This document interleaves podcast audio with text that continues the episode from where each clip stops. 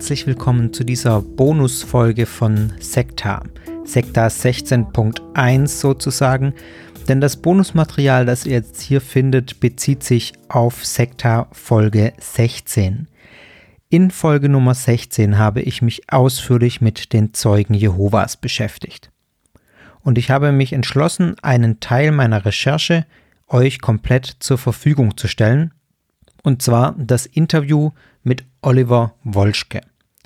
Oliver Wolschke, wenn ihr die Folge schon gehört habt, dann wisst ihr das, ist ein ehemaliger Zeuge Jehovas, der mit 31 Jahren mit seiner Familie aus der Gemeinschaft ausgestiegen ist. Darüber hat er ein Buch geschrieben, Jehovas Gefängnis, sehr empfehlenswert. Ich packe es auch in die Show Notes. Könnt ihr äh, lesen, solltet ihr lesen, wenn ihr euch für die Zeugen Jehovas interessiert. Genau, und dieses Gespräch, das ich mit ihm für meinen Podcast geführt habe, findet ihr hier jetzt in voller Länge. Es war ein sehr interessantes Gespräch, ein sehr aufschlussreiches Gespräch, sehr nett. Ich muss leider vorab sagen, dass die Qualität sehr dürftig ist. Das lag an der Skype-Verbindung, die nicht so richtig toll war. Aber da kann man leider nichts mehr dran ändern. Ich habe versucht, das Beste rauszuholen. Jetzt ist es so, wie es ist ich glaube, man versteht ihn trotzdem gut. Falls ihr irgendwie in einer sehr lauten Umgebung seid, müsst ihr vielleicht irgendwie wohin gehen, wo es leiser ist. Ich sage gar nicht mehr viel. Ihr hört jetzt gleich das im Prinzip ungeschnittene Interview mit Oliver Wolschke. Ich habe nur ein paar Stellen rausgeschnitten, wo wirklich gar nichts mehr zu verstehen war und die Verbindung unterbrochen war. Ansonsten hört ihr das komplette Gespräch. Ich wünsche euch viel Spaß damit. Ja, und los geht's.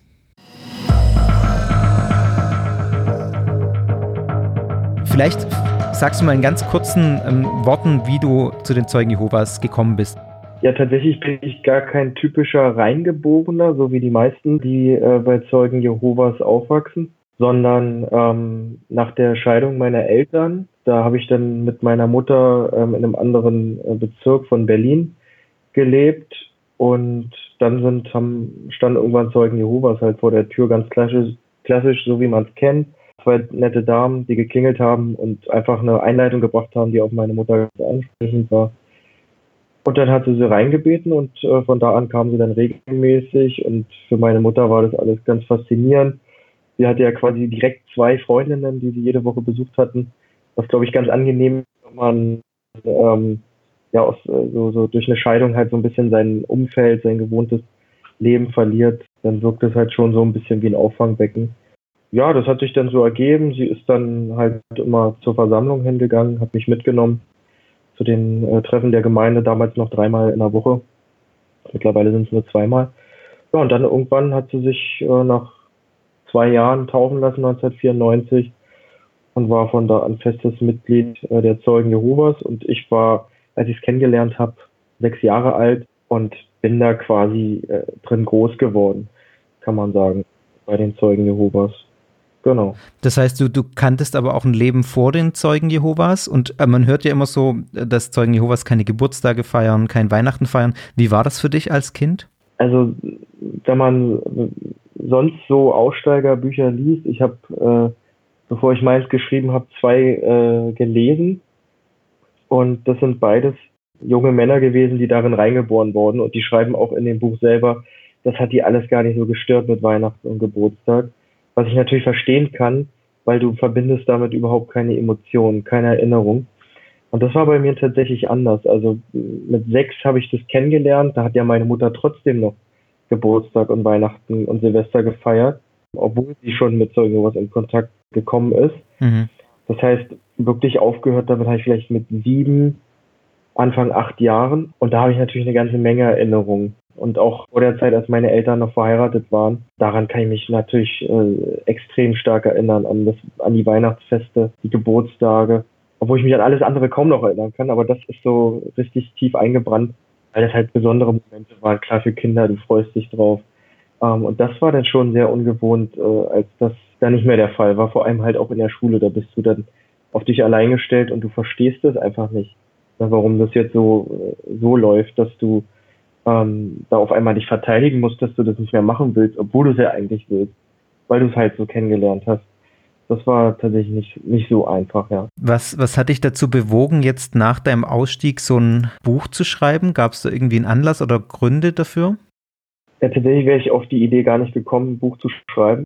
Ich bin ja kurz nach meinem Ausstieg, das war im März 2017, habe ich erstmal angefangen äh, zu schreiben, wie alles von der Seele zu schreiben. Oder das Resultat davon war, dass ich Ende Juni 2017 einen Blog rausgebracht habe, wo quasi meine Lebensgeschichte in Kurzform oder besser gesagt der Ausstieg mit der Beweisführung dazu, das hatte ich da niedergeschrieben und das hat dann auch ein bisschen Wellen geschlagen. Da kam ja auch der Stern auf mich zu und hat ein Interview geführt. Und dadurch ist dann äh, ein Verlag aufmerksam geworden und die haben mich dann angeschrieben und gefragt, willst du, willst du das Ganze mal in einem Buch äh, zusammenfassen, der Bi Biografie schreiben?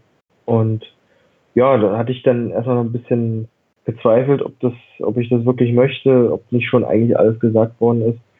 Aber dann fiel mir halt einfach auf, dass so diese Geschichte so als Vater, der mit, mit Anfang 30 mit seiner Familie aussteigt, das gibt so halt noch nicht als Lebensgeschichte. Mhm. Und du merkst ja, wenn du halt schreibst, kriegst du eine ganze Menge Feedback von Menschen, die sich in dich hineinversetzen können, weil sie so eine ähnliche Situation, in einer ähnlichen Situation stecken. Und das hilft dann einfach, diesen Personen. Und deswegen habe ich mir gedacht, so ein Buch, äh, ich glaube, das wäre eine ganz spannende Geschichte, zumal sowas in meinen Händen zu halten, so sein eigenes Buch, das ist schon ein gutes Gefühl, vor allem halt auch das, dass man das irgendwann so den Kindern in die Hand geben kann, ja, die das, also gerade der Große so zum Teil miterlebt hat, diese Zeit, die für ihn nicht einfach war, aber er versteht sie natürlich, er versteht noch nicht, was ist das eigentlich, was, warum ist das jetzt so gelaufen, unser Leben? Und ihn es dann einfach wieder in die Hand zu geben und zu sagen, hier lies mal, ich glaube, damit wirst du eine ganze Menge verstehen.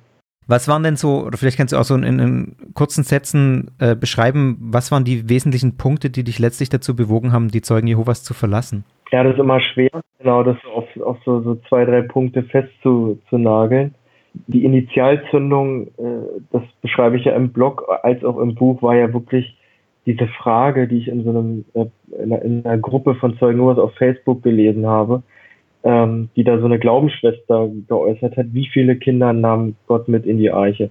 Und das war so, das hat bei mir tatsächlich so einen Synapsenbrand äh, verursacht, obwohl das so eine einfache Frage ist. Aber dann, also mit, wenn du so zwei kleine Kinder hast, denkst du da vielleicht schon mal drüber nach. Also mir ging es so, dass das mir keine Ruhe mehr ließ. Vor allem, das lässt sich ja nicht nur an, an, an, die, an der Religion zweifeln das äh, packt dich ja quasi eigentlich bei der Wurzel. Da bin ich dann aber letztendlich doch irgendwie erst viel später rangegangen. Das hat nur dazu geführt, dass ich irgendwie erstmal die Religion an sich, die Zeugen Jehovas, hinterfragt habe. Weil dir ist ja schon klar, dass du eine ganze Menge investiert hast in dieses Leben, eine Menge äh, Arbeit investiert hast, auf Dinge verzichtet hast. Und für mich war dann die Frage, kann ich das oder will ich das eigentlich meinen Kindern zumuten? Und das war so letztendlich die Kinder waren so irgendwie ausschlaggebend, das Thema zu hinterfragen. Und ich sage immer, wenn du da mal anfängst, also wenn diese Firewall runtergefahren ist, mhm. in der du zulässt, ja, okay. sagst, jetzt will ich wissen, äh, ist das jetzt wirklich die Wahrheit? Dann dauert es eigentlich nicht mal einen halben Tag und dir ist eigentlich bewusst, okay, äh, das, was Zeugen was lernen, das passt vorne und hinten nicht. Das ist es doch nicht auch wenn du noch mit vielen Zweifel, noch viele Zweifel in dir sind, immer wieder hochkommen, was ist, wenn sie doch recht haben. Es dauert trotzdem nicht mal einen Tag, um herauszufinden, dass das wohl doch nicht äh, richtig ist. Und da kann, da kann man halt viele Punkte heranführen. Äh, das sind bei dem einen äh, ist es vor allem die, das Thema Kindesmissbrauch, wie geht sowas damit um. Bei dem anderen sind es halt gewisse Berechnungen für die Endzeitdaten, die sie, voll, äh, die sie äh, vollzogen haben in den letzten äh, Jahrzehnten oder halt auch ihre, ihre, ihre Lehre der letzten Tage, in denen wir leben, seit 1914, die baut ja auf eine äh, Berechnung auf, die historisch äh, mittlerweile komplett widerlegt ist. Da kann man, glaube ich, dann viele Punkte nehmen. Ja, okay. Wie war denn, als du selber bei den Zeugen Jehovas warst, dein Blick auf Leute außerhalb der Gruppe? Also was hast du von denen gedacht oder wie hast du die gesehen? Also einmal Leute außerhalb der Gruppe an sich und dann auch nochmal vielleicht mit speziellem Blick auf andere christliche Gemeinschaften. Na, bei Zeugen Jehova sind ja quasi alle Außenstehenden ähm, weltliche. Ne? Ja. Ist ein feststehender Begriff sogar, oder? Also dieses äh, weltliche. Das ist ein feststehender Begriff, ja. genau. Weltliche.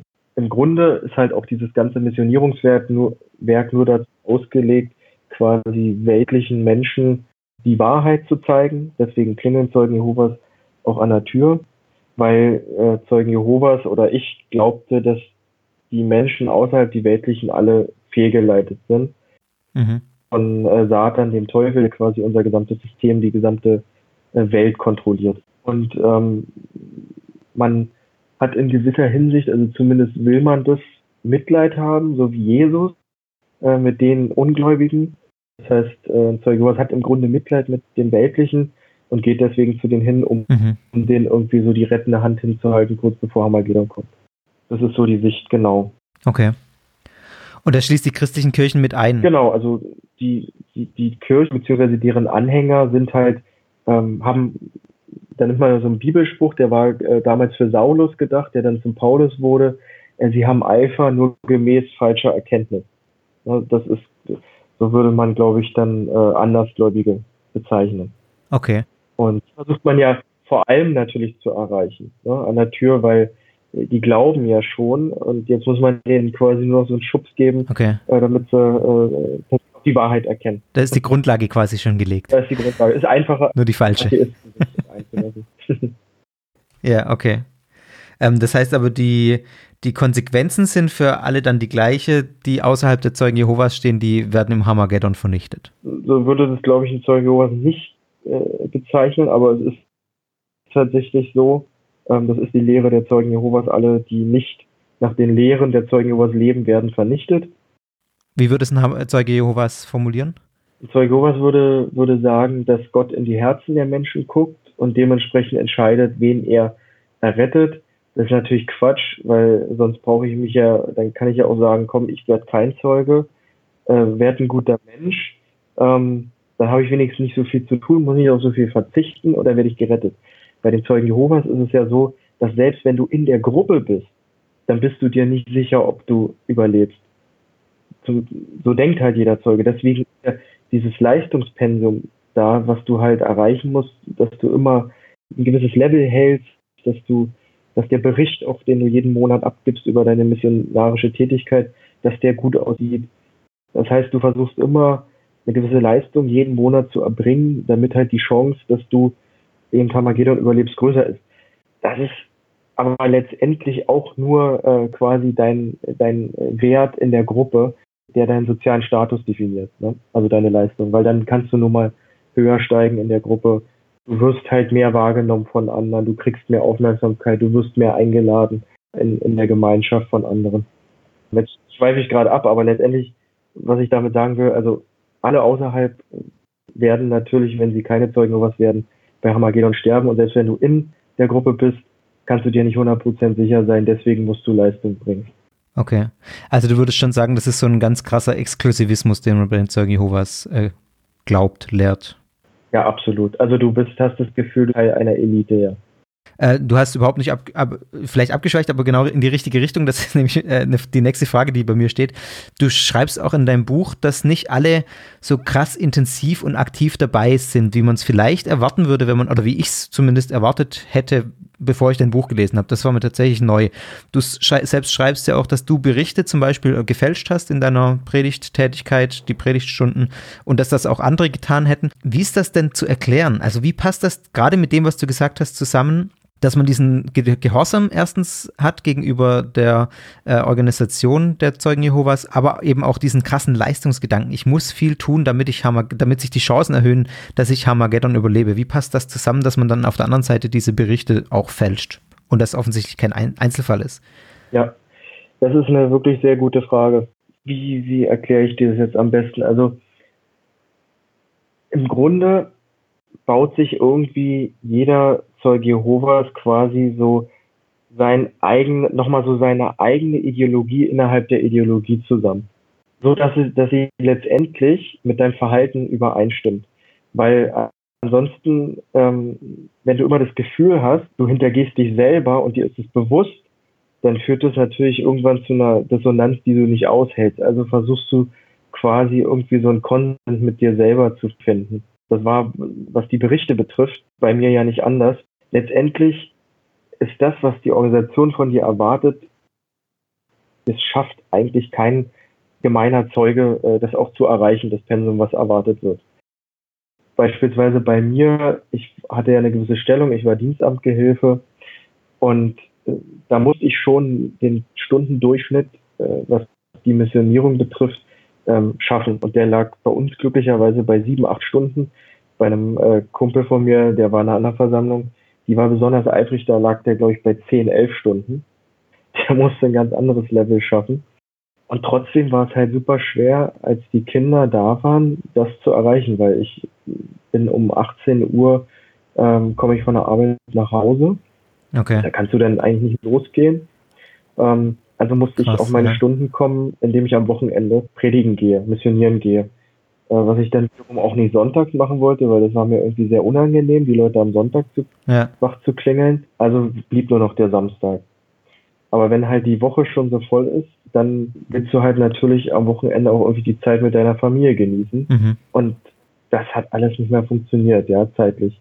Dann habe ich natürlich, weil ich meinen Status irgendwo erhalten wollte, einmal wollte ich nicht unangenehme Gespräche mit den Ältesten führen. Die hatte ich ja bekommen, noch bevor ich gefälscht habe. Da habe ich nämlich dann wirklich ehrlich meinen Bericht ausgefüllt und kam auf zwei oder vier Stunden. Und dann kommen natürlich irgendwann die Ältesten und führen Gespräche mit dir. Dann hat es nicht ausgereicht, dann kam sogar äh, jemand noch höheres in der Hierarchie, der sogenannte Kreisaufseher, äh, der quasi von der Europazentrale aus Selters in die Versammlung um für quasi Ordnung zu sorgen. Und dann hatte ich mit dem zweimal Gespräche wegen den Stunden. Und dann habe ich natürlich angefangen, aufgrund meines Status wollte ich diesen Gesprächen aus dem Weg gehen, wollte aber auch nicht mein, mein Amt verlieren, weil ich wusste, dann wird geredet. Was ist denn jetzt mit dem Olli los? Äh, stimmt was mit dem nicht? Hat er seine Frau betrogen? Was auch immer. Ne? Also du erfährst ja nicht, die anderen Gemeindemitglieder erfahren ja nicht, erfahren ja nicht, was los ist, sondern erfahren nur von der Degradierung öffentlich. Und das willst du nicht, das ist unangenehm. Also fängst du an zu, zu fälschen. Das ist natürlich auch wiederum unangenehm. Also ich habe das nicht mal meiner Frau gesagt, aber meine Frau wusste, dass ich fälsche, weil die konnte natürlich eins und eins zusammenzählen. Da merkt man schon enorm viel Verhaltenskontrolle am Werk. Aber dann habe ich angefangen, und das, da komme ich jetzt zu dem, was ich am Anfang sagte, dieses Weltbild, sich selber diese Ideologie in der Ideologie schaffen. Dann habe ich angefangen, mir das zurechtzulegen. Jehova versteht die Situation. Und wenn ich, wenn die Kids aus dem Gröbsten raus sind und selbstständig sind, dann werde ich dafür umso mehr predigen, aber gebe die Stunden im Zettel nicht an, bis ich wieder auf Null bin. Also ich sammle quasi Schuld, ja. die ich dann später zurückzahle und er versteht meine Vision. Ja, und damit war für mich ein Konsens geschaffen. Ich hatte keine Dissonanz mehr im Kopf und war, äh, ja, war wieder zufrieden. Krass. Das, also das hört sich so für, für jemand, der das gar nicht kennt in seiner Vergangenheit, echt äh, nach so einer extremen Sozialkontrolle an und auch gerade dieses, was du angesprochen hast, das öffentliche Degradieren dann das ist ja schon auch eine heftige Sache, dass man mit seinen Verfehlungen sozusagen ähm, vor die Versammlung gezogen wird, mehr oder weniger, oder? Richtig, ja. Das mit den Verfehlungen ist dann halt nochmal ein anderer Punkt. Das stimmt, das ist nochmal ein anderer Punkt, ja. Im Grunde, wie du sagst, die soziale Komponente, die soziale Kontrolle ist mit das Stärkste, was bei den Zeugen Jehovas herrscht. Also das ist, das, das kontrolliert quasi dieses ganze Gruppengefüge. Es geht halt oft nur darum, wie wirklich nach außen als Familie als Einzelperson. Letztendlich ist halt dein bester Freund auch gleichzeitig der größte Spion und Spitze. Weil letztendlich musst du immer schauen, dass du dich halt in der Gruppe, wenn du was unternimmst, dich so verhältst, dass niemand irgendwie schlecht von dir denkt, weil ansonsten kann es halt sein, dass eben sofort jemand zu den Ältesten geht und äh, darüber spricht. Und ähm, ja, das kann natürlich auch wieder viel anrichten. Ne? Führt dann eins zum anderen. Gibt es denn sowas wie inaktive Zeugen? Ich habe es mal in Anführungszeichen gesetzt, aber also die, die quasi offiziell Mitglied sind, aber einfach gerade bei diesem Predigtdienst gar nicht mitmachen oder gibt es das nicht? Das gibt es schon. Ähm, das nennt man, nennt man dann die Untätigen. Die werden in dem weltweiten Bericht äh, nicht erwähnt, also die kommen darin nicht vor. Also wenn wir von 8, mittlerweile sind es 8,5 Millionen Zeugen Jehova sprechen, dann sind das alles nur diejenigen, die auch missionieren gehen. Alle anderen werden nicht mitgezählt, die gelten als untätig und Untätige, äh, zumindest war es bei uns in der Versammlung, so wurden auch, äh, die Zahl wurde genannt, man wusste halt nur nicht, wer es war. Okay. Außer die Ältesten, die wussten wer die Untätigen Und die haben dann mit denen auch regelmäßig Gespräche geführt, oder? Die Ältesten sollen sich schon um Untätige kümmern, die auch regelmäßig besuchen, aber meist sind es Personen gewesen, die auch so in der Gruppe nicht äh, wirklich ähm, stark integriert waren. Und es waren auch nicht viele, also in unserer Versammlung waren es vielleicht vier oder im Höchstfall mal sechs Personen von circa 80 bis 90 Mitglieder einer Gemeinde. Und diese ähm, Untätigen, die haben irgendwie, oder wie erklärt man, also das, mir leuchtet das irgendwie noch nicht ganz ein, warum es die überhaupt gibt, sozusagen, warum treten die nicht aus, weil sie Angst vor diesem krassen Kontaktabbruch dann haben? Oder gibt es, weil die engagieren sich ja nicht, oder? Das mag äh, unterschiedliche Gründe haben. Damals dachte man halt, die sind äh, geistig schwach. Die haben vielleicht gerade irgendwelche äh, psychischen Probleme, dass es ihnen gerade schwerfällt, da Vollgas zu geben. Heute ist mir eigentlich bewusst, dass äh, glaube ich, in den meisten Fällen untätige ähm, sogenannte ähm, PIMOs sind, das heißt die, die sich, äh, die noch, die persönlich zwar noch äh, in der Organisation drin sind, aber mental ähm, raus, die dann aber, so wie du es auch richtig sagst, sich äh, nicht trauen zu lösen von der Organisation, weil sie dann wissen, dass sie halt Freunde und Familie verlieren. Und von so, solchen Personen begleite ich aktuell einige, die ähm, in dem Moment äh, ist dir dann auch bewusst, dass es sich tatsächlich um den Kult handelt, wenn du, wenn du merkst, wie, wie zerrissen diese Menschen sind, wie sie ja fast, also teilweise dich, dich um Hilfe, um, um Hilfe schreien, dass man für sie da ist, weil sie haben sonst niemanden, mit dem sie sich unterhalten können. Weil sobald sie irgendwie mit jemandem reden, offen ihre Zweifel aussprechen, dann beginnt halt dann dieser Prozess, ne, dann fängt diese Spirale an sich zu drehen dass es letztendlich irgendwie im Ausschluss endet. Und ähm, das sind dann letztendlich Untätige, ne, die dann aufhören, in die Versammlung zu gehen, Gemeinde und auch aufhören zu predigen. Das heißt, du engagierst dich nicht nur ähm, aktiv in der Aufklärung über Zeugen Jehovas, was man ja sieht, wenn man dir auf Twitter zum Beispiel folgt oder deinen äh, Blog liest oder so, äh, sondern du begleitest auch tatsächlich Zeugen Jehovas, die oder Menschen, die da äh, mit den Zeugen Jehovas in Kontakt kommen, also machst du da ehrenamtliche Arbeit oder wie sieht das aus? Tatsächlich ist es jetzt nicht wirklich äh, professionell oder dass ich da irgendwie über einen äh, Verein agiere. Diese Begleitung, das mache ich tatsächlich, wenn mich jemand anschreibt und ich merke, der braucht jetzt irgendwie gerade einfach mental Hilfe, versuche ich da irgendwie schon so eine Anlaufstelle zu sein und so wie ich es zeitlich schaffe. Es gibt auch mal Fälle, wo ich dann einfach jemand anderen um Hilfe bitte, ähm, dass der sich der Person annimmt oder versucht zu vermitteln. Man, ich habe ja einfach auch ein paar Netzwerke, wo ähm, sich quasi ehemalige ähm, zusammengetan haben, um sich auszutauschen. Da frage ich dann nach, ey, wer kommt denn aus der Gegend? Hat da jemand Lust, sich mal auszutauschen? Das ist das eine, aber zusätzlich, weil du es ansprichst, bin ich tatsächlich auch ehrenamtlich in einem Verein tätig, der nennt sich JW Opferhilfe e.V. Der wurde letztes Jahr im März gegründet und ähm, haben eine eigene Webseite und ein Kontaktformular, wo sich Personen äh, hinwenden können, wenn sie irgendwie Hilfe brauchen, rechtlichen Beistand, mentalen Beistand, Psychologen, die in dem Bereich auch ge geschult sind. Interessant. Ähm, jetzt ist es meine, meine Wahrnehmung, dass, äh, ich weiß nicht, äh, so ein grober Zeitraum seit zwei, drei, vier Jahren, fällt mir auf, dass die Zeugen Jehovas enorm viel präsenter sind im öffentlichen Raum als äh, noch davor. Also ich, wie gesagt, ich kann keinen genauen Zeitraum nehmen, nennen, das ist mir nur so aufgefallen irgendwie, als dass zum Beispiel die viel häufiger auf Plätzen stehen, also dass man sie da viel, wahrn viel mehr wahrnimmt. Täuscht der Eindruck oder ist das so? Das ist tatsächlich korrekt. Das ist quasi so eine neue Art, Erzeugung, was nennen das Dienstzweig.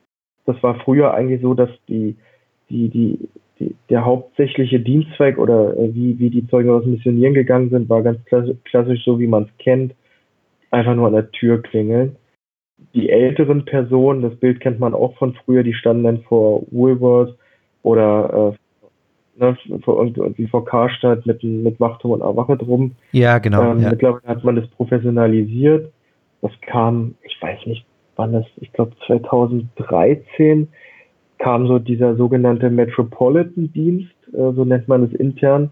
Der wurde, ähm, ja, da wurde der erstmal getestet, so eine Art Prototyping. Und zwar äh, gab es den ersten Metropolitan-Dienst in New York am Times Square. Und der war halt so erfolgreich, so heißt es zumindest intern, dass man es dann ausgeweitet hat auf äh, sämtliche Länder und Regionen. Und der ist auch nochmal aufgeteilt. Also es gibt ganz spezielle Plätze, wie zum Beispiel in Berlin das Brandenburger Tor, der Potsdamer Platz und äh, S- und U-Bahnhöfe, wie beispielsweise Friedrichstraße. Da stehen sie dann auch wirklich sehr koordiniert. Also die fahren erstmal zu einem Treffpunkt aus ganz Berlin. Das sind speziell ausgewählte Zeugen Jehovas. Die müssen auch vorher eine Bewerbung einreichen. Die müssen sehr ja, sehr vorbildlich sein. Also die brauchen dann auch die Zustimmung der Ältesten aus der Gemeinde. Okay. Und treffen sich dann an einem bestimmten äh, zentralen Punkt innerhalb einer Großstadt und werden dann ausgesendet an diese belebten Plätze und sind dort, dort tatsächlich von morgens um neun bis Nachmittag 16, 17 Uhr. Und dann tauschen sie immer so in einem Schichtsystem. Und das ist dann, glaube ich, von Dienstag bis Freitag irgendwie so.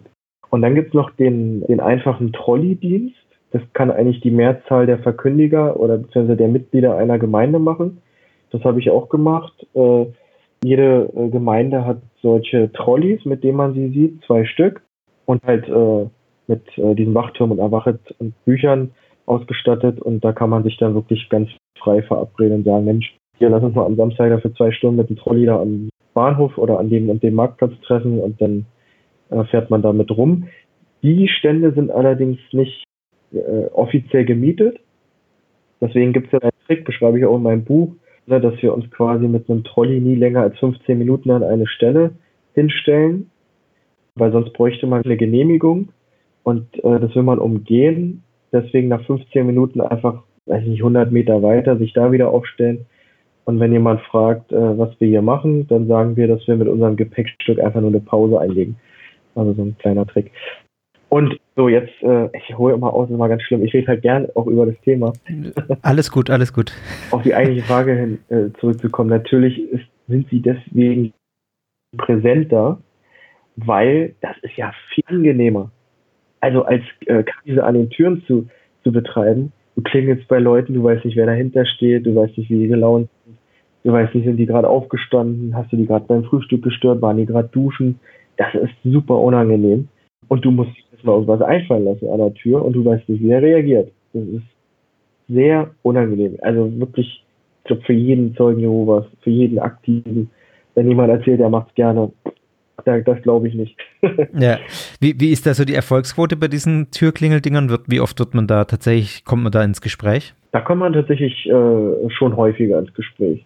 Also deutlich häufiger als äh, am Trolley. Also am Trolley war eigentlich meine Quote äh, gleich null. Die einzigen, mit denen man redet, sind Zeugen Jehovas, die vorbeikommen und einen begrüßen. Ah, okay. Oder tatsächlich, also oft kamen auch leicht verrückte Menschen, die einfach nur wirklich jemanden suchen, mit dem sie quatschen können. Aber aktiv spricht man keinen an im Trolleydienst, oder? Nee, das darf man tatsächlich nicht. Also da darf man niemanden. Das darf man. Also das ist tatsächlich eine Vorgabe von der Organisation, dass man das nicht darf. Von der Organisation und teilweise auch tatsächlich von denen, äh, von denen man die Freigabe hält. Also die Deutsche Bahn ähm, hat ja auch den Zeugen Jehovas die Erlaubnis gegeben, aber nur, wenn sie halt wirklich das Ganze passiv durchführen und niemanden ansprechen. Aber äh, um das nochmal zu Ende zu führen, das ist natürlich deutlich angenehmer. Du stehst nur, du sprichst niemanden an, du kannst dich mit deinem Nachbarn unterhalten, du kannst währenddessen auf dem Handy gucken. Und das deswegen, äh, auch wenn die Organisation sagt, bitte geht weiterhin von Haus zu Haus, ja, wenn ich mir selbst aussuchen kann, dann stelle ich mich natürlich lieber mit dem Trolley hin dann sind die Zeugen natürlich präsenter. Ich habe weniger zu tun. Ist natürlich aber kontraproduktiv, weil die Organisation wächst natürlich dadurch nicht. Das habe ich auch eine Rechnung aufgebaut in meinem Buch. Ich glaube 2007 war das oder Anfang der 2000er. Da mussten dreieinhalbtausend Stunden aufgebracht werden, um eine Person zur Taufe zu führen. Heute muss man 7000 Stunden aufbringen, eine Person zur Taufe führen. Und das, obwohl die, die meisten Zeugen dadurch zustande kommen, dass sie hineingeboren werden und gar nicht über den Predigtdienst erreicht werden müssen. Also das ist natürlich. Das ist ja schon mit einkalkuliert, okay. Das, das, ist, das gehört mit Krass. rein in die Zahl. Also daran Krass. sieht man, dass das natürlich überhaupt nichts bringt. Also die, das Akquirieren einer Tür war natürlich wesentlich erfolgreicher.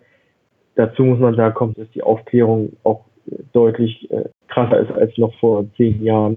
Heute einfach nur, wenn du mit Zeugen Jehovas in Kontakt kommst, Google bedienen, kurz äh, eingeben, wer sind Zeugen Jehovas und dann hast du eigentlich alles, um äh, Nein zu sagen. Ja.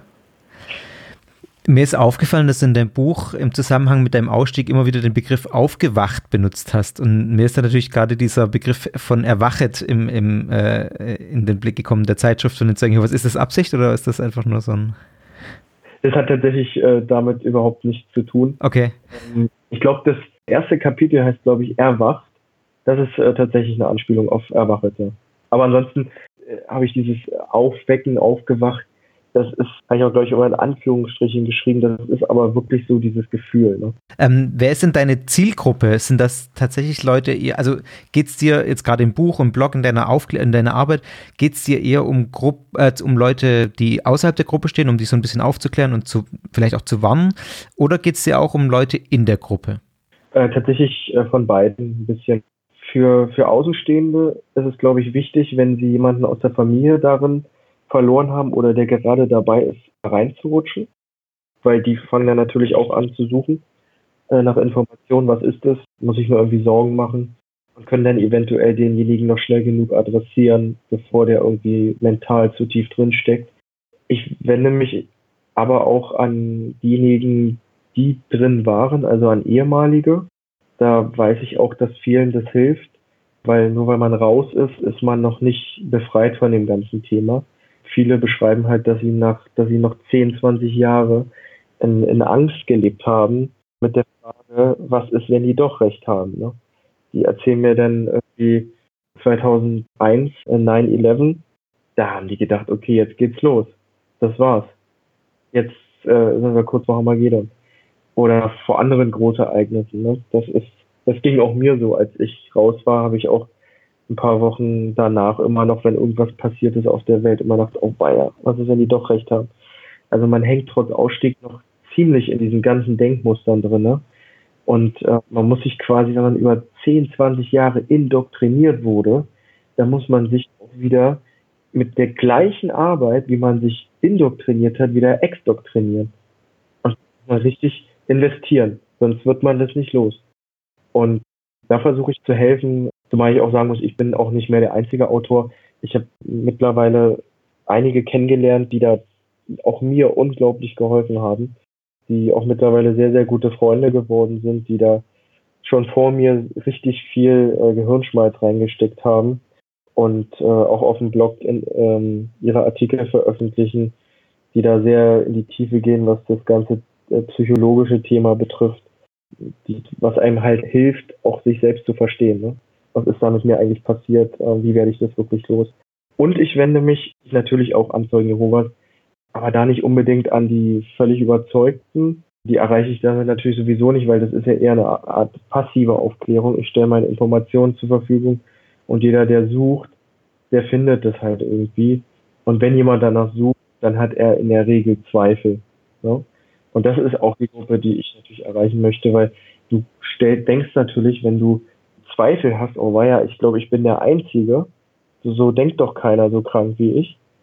Und dann kommst du auf Seiten, liest die Artikel, siehst auch noch die Kommentare, wie vielen anderen das so geht und das hilft dir dann natürlich unheimlich zu verstehen, okay, ich bin nicht der Einzige, der irgendwie so denkt, Zweifel hat.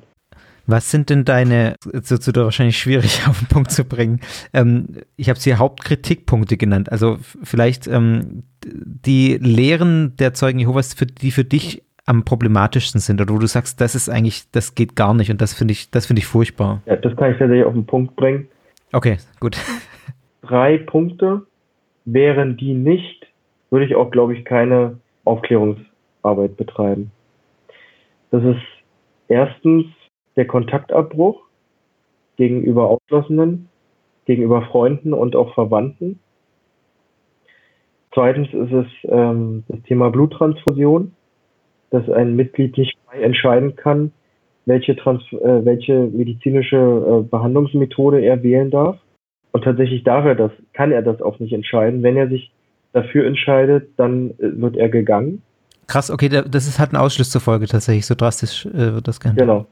Und drittens ist es ihr quasi ihr Festhalten an veralteten Regeln, wie beispielsweise äh, der Zwei-Zeugen-Regel aus dem mosaischen Gesetz, was letztendlich dann auch auf äh, so Themen wie Kindesmissbrauch angewandt wird. Das heißt, wenn du zwei Zeugen aufbringen kannst, was natürlich nie der Fall ist, dann können wir was äh, rechtlich innerhalb der Organisation unternehmen. Ansonsten können wir das nur Gott überlassen. Das sind so für mich so drei Punkte. Das ist ja wirklich kurz und knackig, sehr gut. Was war, was war gut bei den Zeugen Jehovas? Vielleicht eine komische Frage, aber gibt es Dinge, wo du sagst, da, das sind eigentlich Stärken der Zeuge Jehovas? Ich weiß, es klingt vielleicht ein bisschen komisch, aber kann man das sagen mit ein bisschen Abstand? Hm. Ich glaube, es gibt, also tatsächlich kann man als Zeuge Jehovas eigentlich auch ein recht gutes, normales Leben führen, auch als Kind. Viele führen immer an, dieses ganze Gemeinschaftliche, was tatsächlich auch, wenn du funktionierst, auch sehr angenehm wirken kann. Also du, ich hatte natürlich nie so viele Freunde wie innerhalb der Zeugen Jehovas weil du hast äh, einfach ein riesiges Netzwerk, mit denen du sofort Kontakt hast, die alle gleich denken wie du. Und das ist, das äh, fühlt sich sehr positiv an. Aber wenn man äh, versteht, was dahinter steckt, welche Mechanismen dahinter stecken und äh, wie es halt aussieht, wenn du nicht so ganz funktionierst, was jedem Menschen mal passieren kann, dann erkennst du halt diese, diese, diese Kontrolle, die dort stattfindet auf äh, verschiedenen Ebenen. Und dann ist es nicht mehr so positiv, weil es halt alles nicht echt ist, sondern alles kontrolliert ist. Vor allem halt auch diese, diese soziale Komponente. Was, was ich äh, sagen muss, ist, dass die Ausbildung äh, eines Zeugen, eines Jungzeugen tatsächlich sich sehr positiv auswirkt, wenn es um die Rhetorik geht, wenn es um, äh, um das äh, Sprechen äh, vor vielen Menschen äh, äh, geht das ist etwas, das lernst du halt schon von klein auf an. Ne? Also ich hatte nie Probleme in der Schule oder, oder äh, auf der Arbeit irgendwie Vorträge zu halten.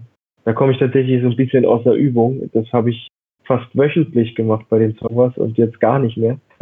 du lernst halt sehr viel äh, wie Modulation, Gestik, Mimik. Das ist halt alles da wird halt, äh, da gehst du halt einen richtigen Plan, äh, quasi so eine, so eine Schule durch. Ich weiß von meinen Hörer und, Hörern und Hörerinnen, dass ein paar von ihnen auch Zeugen Jehovas kennen. Also ich habe da schon E-Mails gekriegt, tatsächlich mit Anfragen, mach doch mal was zu dem Thema, weil ich kenne einen, ähm, die zum Beispiel mit der auf der Arbeit mit denen zu tun haben.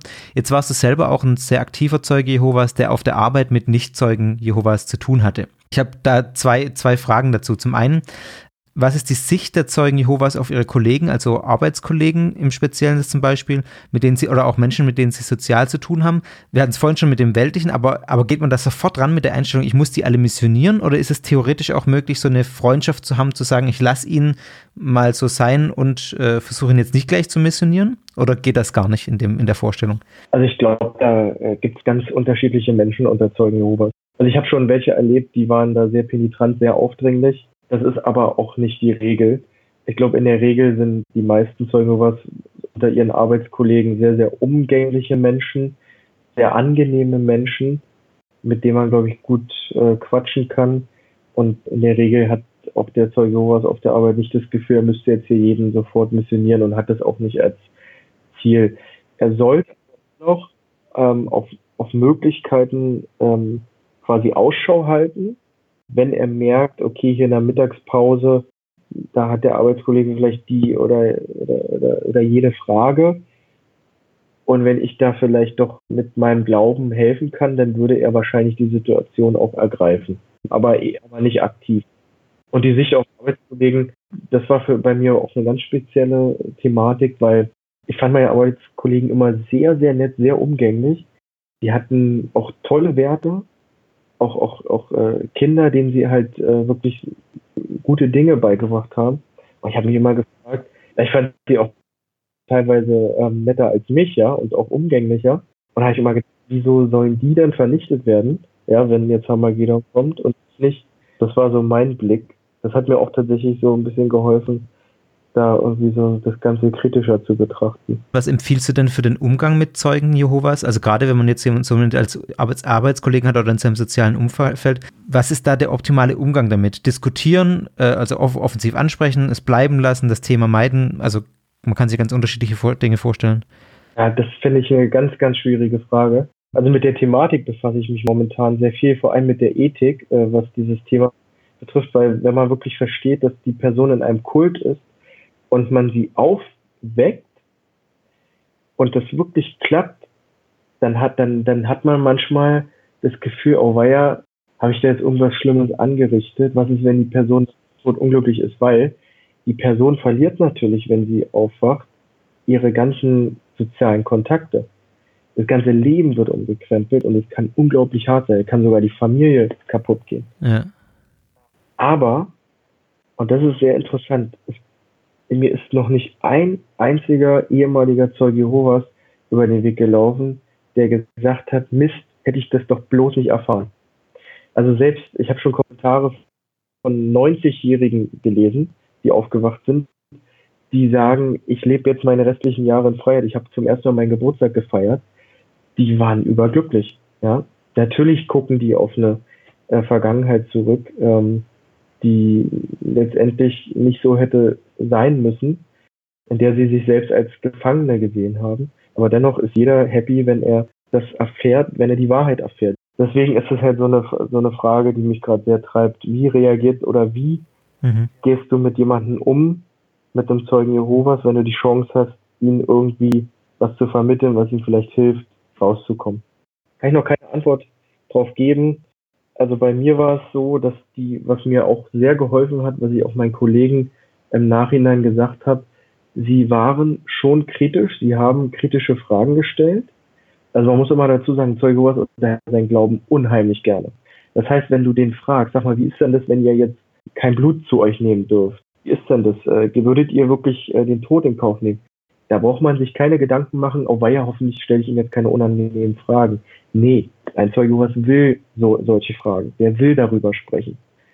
Die dürfen nur nicht allzu kritisch sein oder dass man irgendwie anfängt polemisch zu werden oder irgendwie sich darüber lustig machen. Das ist wiederum doof. Aber wenn man ganz ernsthafte Fragen stellt, die auch teilweise äh, wirklich ein bisschen Kritik innehaben, darauf ist Zeuge auch eingestellt, das findet er gut. Und dadurch kann man vielleicht so ein bisschen was herauskitzeln, worüber er vielleicht mal nachdenkt. Und auch meine Kollegen, die haben mir teilweise Fragen gestellt, die waren, uff, da habe ich innerlich schon gedacht, oh war ja, habe meine abgespulte Antwort gegeben. Also dann auch nicht wundern, dass die Antworten immer gleich sind und wie abgespult wirken. Das ist völlig normal, aber das kann sehr viel bewirken, dass derjenige zu Hause oder Jahre später über diese Situation nachdenkt. So eine Frage wie bei dir mit der Arche Noah dann zum Beispiel, wenn die mal kommt. Das war jetzt nicht auf Arbeit, aber auf Arbeit haben zum Beispiel die Kollegen, also wir hatten ganz oft in der Mittagspause, saßen wir da zu zehn drum und hatten dann quasi so Tag der offenen Türen bei Zeugen Jehovas. Jeder durfte mir mal eine Frage stellen. Fand ich super. konnte ich alles berichten, alles auf einer Berichtszettel schreiben. Ja, cool. Das äh, war klasse. Wir haben dann einfach mal gefragt, sag mal, du darfst kein Blut zu dir nehmen, äh, verstanden, aber sag mal, wie ist denn das mit deinen Kindern, ja. wenn jetzt ein Notfall eintrifft? Ja. Äh, Homoglobinwert äh, sinkt komplett in den Keller. Das heißt, du entweder Bluttransfusion ja. oder der Tod. Wie würdest du dich Krass, entscheiden? Ja, ja da, da du als Vater drüber nach. Da kommt irgendwas automatisch abgespultes. Ja äh, was ein Zeuge was trainiert hat. Aber zu Hause habe ich drüber nachgedacht, oh war ja. Oder, oder auch ganz krass, äh, die Frage hat eine Kollegin mir mal gestellt. Sag mal, was ist denn, wenn dein Sohn irgendwann zu dir kommt und sagt, Papa, ich bin schwul? Ey, das äh, haut einen Familienvater natürlich um. Würde denn sagen, das würde ich akzeptieren, das ist überhaupt kein Problem. Nee, das wäre natürlich wäre das ein Problem. Weil dein Sohn kann auf einmal nicht seine Sexualität ausleben. Er kann nie so sein, wie er wirklich ist das ist mir dann als Vater bewusst geworden.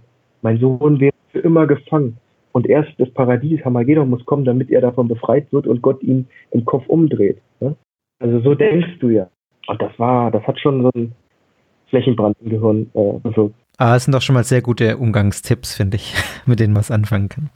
Gibt es denn Dinge, die dir heute noch zu schaffen machen nach deinem Ausstieg? Also du hast vorhin angesprochen, das ist ein langer Lösungsprozess, aber gibt es denn was, was, wo du sagst, das ist was, wo ich heute noch nicht davon los bin? Nee, tatsächlich gibt es da überhaupt nichts mehr.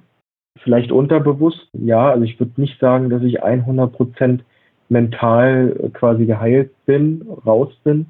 Das, äh, ich glaube, so schnell geht es nicht. Das dauert seine Zeit. Ich denke, dass ich unterbewusst noch irgendwas mit mir rumschleppe, äh, was aus dieser Zeit wird. Sei es jetzt, wie ich über gewisse Dinge denke oder wie ich mich in gewissen Situationen mhm. verhalte. Da wird es schon noch einiges geben, aber es ist mir nicht bewusst was ich eher, wo ich hinterher traure, ist tatsächlich, äh, dass ich meine Familie halt nicht sehen kann. Also meine Mutter, mein Stiefvater, das ist natürlich schon traurig, dass die, äh, dass die Kids halt ihre Oma und Opa nicht sehen können. Das ist schon schade, zumal sie sie auch langsam vergessen. Also ja. das ist, äh, obwohl man nur einen Kilometer entfernt wohnt, das ist schon ja, das ist krass. bedrückend. Kann man sich, das kann man sich echt so gar nicht vorstellen, dass das ja. äh, so eine, so eine krasse, ähm, so ein krasses Dogma ist in der Gemeinschaft, dass das so durchgezogen wird. Ja, und die werden halt äh, dementsprechend auch immer ähm, krasser, ne, weil sie halt merken, dass solche Kontakte eben dazu führen, dass eben andere aufwachen und selber rausgehen und äh, dementsprechend bleibt ihnen nichts anderes, äh, also diese Organisation, als den Umgang eben als etwas Böses darzustellen, ne, dass man das meiden muss und beziehungsweise auch wieder andersrum als etwas Liebevolles. Genau, ne? es wird als liebevolle Vorkehrung oder so bezeichnet, oder? Also es wird ja als ein Liebesdienst quasi bezeichnet. Richtig, genau. Ne? Und ähm, das ist ja, das ist natürlich auch sehr bezeichnend für einen Kult, ne? das quasi so umzudrehen, dass äh, diejenigen, die drin sind, äh, das, der Meinung sind, sie tun äh, damit einen Akt der Liebe ihren Verwandten, indem sie meiden. Zum Schluss habe ich noch eine sehr persönliche Frage, die musst du auch nicht beantworten, wenn du nicht willst, darfst du einfach sagen. Äh, wo stehst du denn heute glaubensmäßig? Also was hat das mit dir sozusagen gemacht, das Ganze? Wie siehst du das heute ganz aktuell? Ja, beantworte ich immer sehr gerne. Ich bezeichne mich heute als agnostischen Atheisten. Stelle es nicht als Tatsache hin, dass es keinen Gott gibt, aber ich sehe es als sehr wahrscheinlich an, dass es ihn nicht gibt. Für mich ist heute, äh, steht im Vordergrund quasi, was ist, was ist Realität? Das ist, äh, finde ich, eine sehr wichtige Frage und versuche quasi alle Fakten zu sammeln, um mich eben der Realität anzunähern. Und für mich ist halt ein Gott, dass es einen Gott gibt, ist für mich keine Realität. Ähm, das ist für mich eher eine irrationale Vorstellung. Und ich denke, dass wenn wir Menschen ja alle die gleiche Realität hätten oder anerkennen würden, dann würden wir auch alle irgendwie besser miteinander funktionieren und umgehen. Das ist so mein heutiger Stand. Okay. Ja, das waren alle meine, mein, mein Fragenkatalog, den ich jetzt hier runtergerattert habe. Gibt es denn noch irgendwas, wo du jetzt das Gefühl hast, da haben wir jetzt gar nicht drüber gesprochen, da, da möchte ich noch ein paar Sätze dazu sagen? Oh. Nö. Ist auch okay, wenn du Nein sagst. Gut.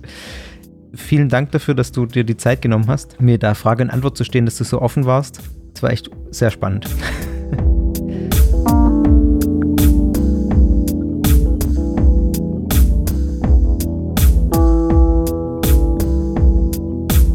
Sektor ist Teil des Ruach Jetzt Netzwerks.